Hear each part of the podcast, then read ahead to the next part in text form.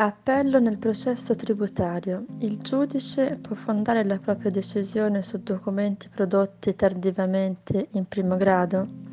Cassazione civile, sezione 5, sentenza numero 1963, anno 2018.